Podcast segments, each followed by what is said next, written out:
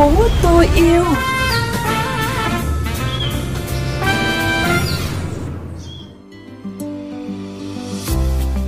Mở đầu chương trình là những tin tức môi trường đáng chú ý.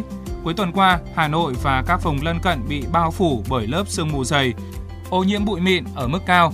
Trong số 32 điểm quan trắc ở miền Bắc, có 7 điểm màu cam ảnh hưởng không tốt cho nhóm người nhạy cảm. 5 điểm màu đỏ, những người bình thường bắt đầu có các ảnh hưởng tới sức khỏe. 18 dự án xuất sắc lọt vào chung kết trong hơn 100 bài dự thi của học sinh từ 6 đến 18 tuổi trên cả nước gửi về tham dự cuộc thi Nhà khoa học nhí đi tìm không khí sạch do Cơ quan Phát triển Quốc tế Hoa Kỳ, Viện Gớt, Trung tâm Live and Learn tổ chức. Liên quan đến tiến độ của dự án liên tục trễ hẹn, bắt đầu từ ngày 20 tháng 1 năm 2022, nhà máy điện rác Sóc Sơn tại khu liên hợp xử lý chất thải Nam Sơn sẽ chính thức đi vào hoạt động với việc vận hành lò đốt số 3 công suất 800 tấn một ngày.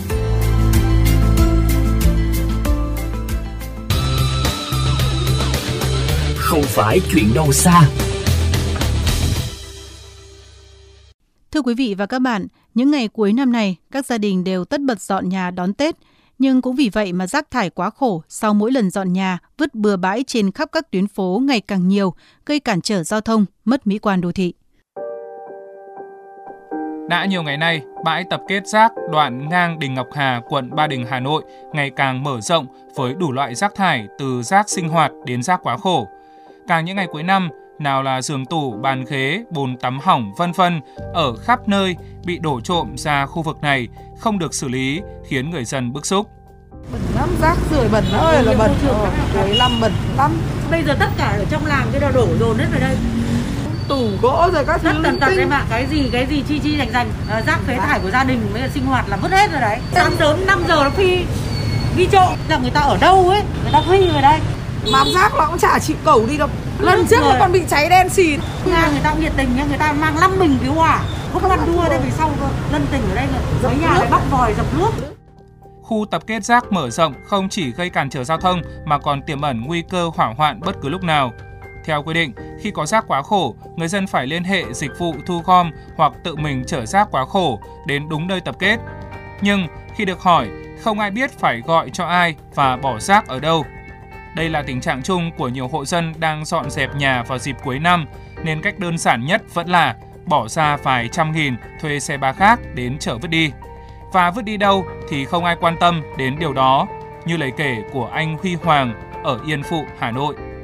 thuê người vứt đi tóm lại đấy là thỏa thuận thôi một là mình tự đi thuê hai là người ta tìm người thuê hộ chở đi vứt đi đâu là việc của người ta Cũng vì vậy mà rác quá khổ bị vứt trộm ngổn ngang trên các tuyến phố hoặc được đem thả trôi sông qua mặt lực lượng chức năng. Đối với những rác thải cồng cành phát sinh ngoài đường, các nhân viên môi trường buộc phải thực hiện việc thu gom xử lý chung với rác sinh hoạt, nhưng làm phát sinh về nhân công, trang thiết bị và chi phí.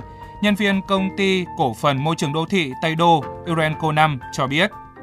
Ổ to thì phải thuê người chở đi Dần cứ vứt bừa ra đây thì vẫn cứ phải dọn Ví dụ như có nhiều tầm khoảng một ô tô ấy Thì là mới phải có ô tô nó sẽ xử lý Nó nhiều quá thì bọn cô cũng xử lý không kịp đâu Nhiều đô thị trên thế giới thành lập các trung tâm tiếp nhận các loại chất thải công cành, sau đó phân loại.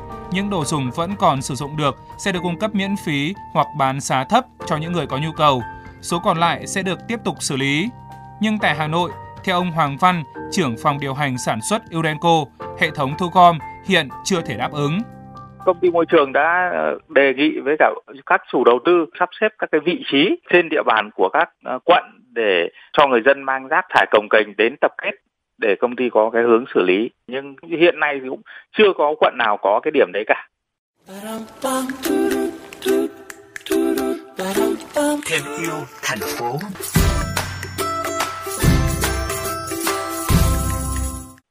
Thưa các bạn, cùng với việc dọn nhà, rác thải phát sinh những ngày cận Tết nhắc tới nhiều nhất trong ngày ông công ông táo hàng năm. Như thành thông lệ, năm năm nay, nhóm Keep Hà Nội Clean luôn tất bật chuẩn bị tổ chức hoạt động dọn rác, giữ môi trường sạch đẹp. Những ngày gần tới Tết ông Công ông Táo, nhóm Keep Hà Nội Clean luôn tất bật chuẩn bị tổ chức hoạt động dọn rác tại một số địa điểm chính xung quanh sông Hồng và Hồ Tây. Chị Sara Phương, điều phối chương trình tại Hà Nội chia sẻ cái ý tưởng đấy xuất phát là là từ một người bạn à, người Mỹ bạn trên năm 2017 à, nhưng lúc đó thì bạn uh, chứng kiến những cái cảnh mà người dân Việt Nam cứ ném túi và xả xuống các cái dòng nước ở đặc biệt ở các cầu Trung Dương. À, và bạn cảm thấy rất là đau lòng khi mình nhìn thấy cảnh môi trường bị uh, tổn thương như vậy. Cái thời điểm đó thì năm 2017 thì có một mình bạn đã tự đi dọn thôi.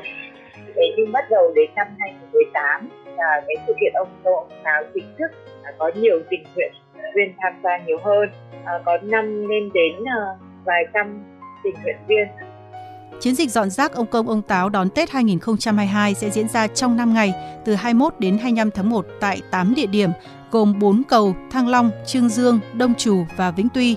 Hai hồ lớn là Hồ Tây và Hồ Trúc Bạch, cùng hai bến sông Trương Dương Độ và Bến Bạc. Các tình nguyện viên sẽ thu nhặt túi ni lông, vẫy tay với mọi người và dơ cao các biển hiệu rất ý nghĩa, đơn giản và gần gũi như đừng để táo quân mang rác lên trầu, xin đừng ném túi ni lông xuống sông hồ. Ông Táo chỉ thích cá, không thích túi ni lông. Chị Sarah Phương, đại diện nhóm Keep Hà Nội Clean chia sẻ thêm, do ảnh hưởng của dịch bệnh kéo dài, hoạt động dọn rác của tổ chức năm vừa qua cũng gặp nhiều khó khăn.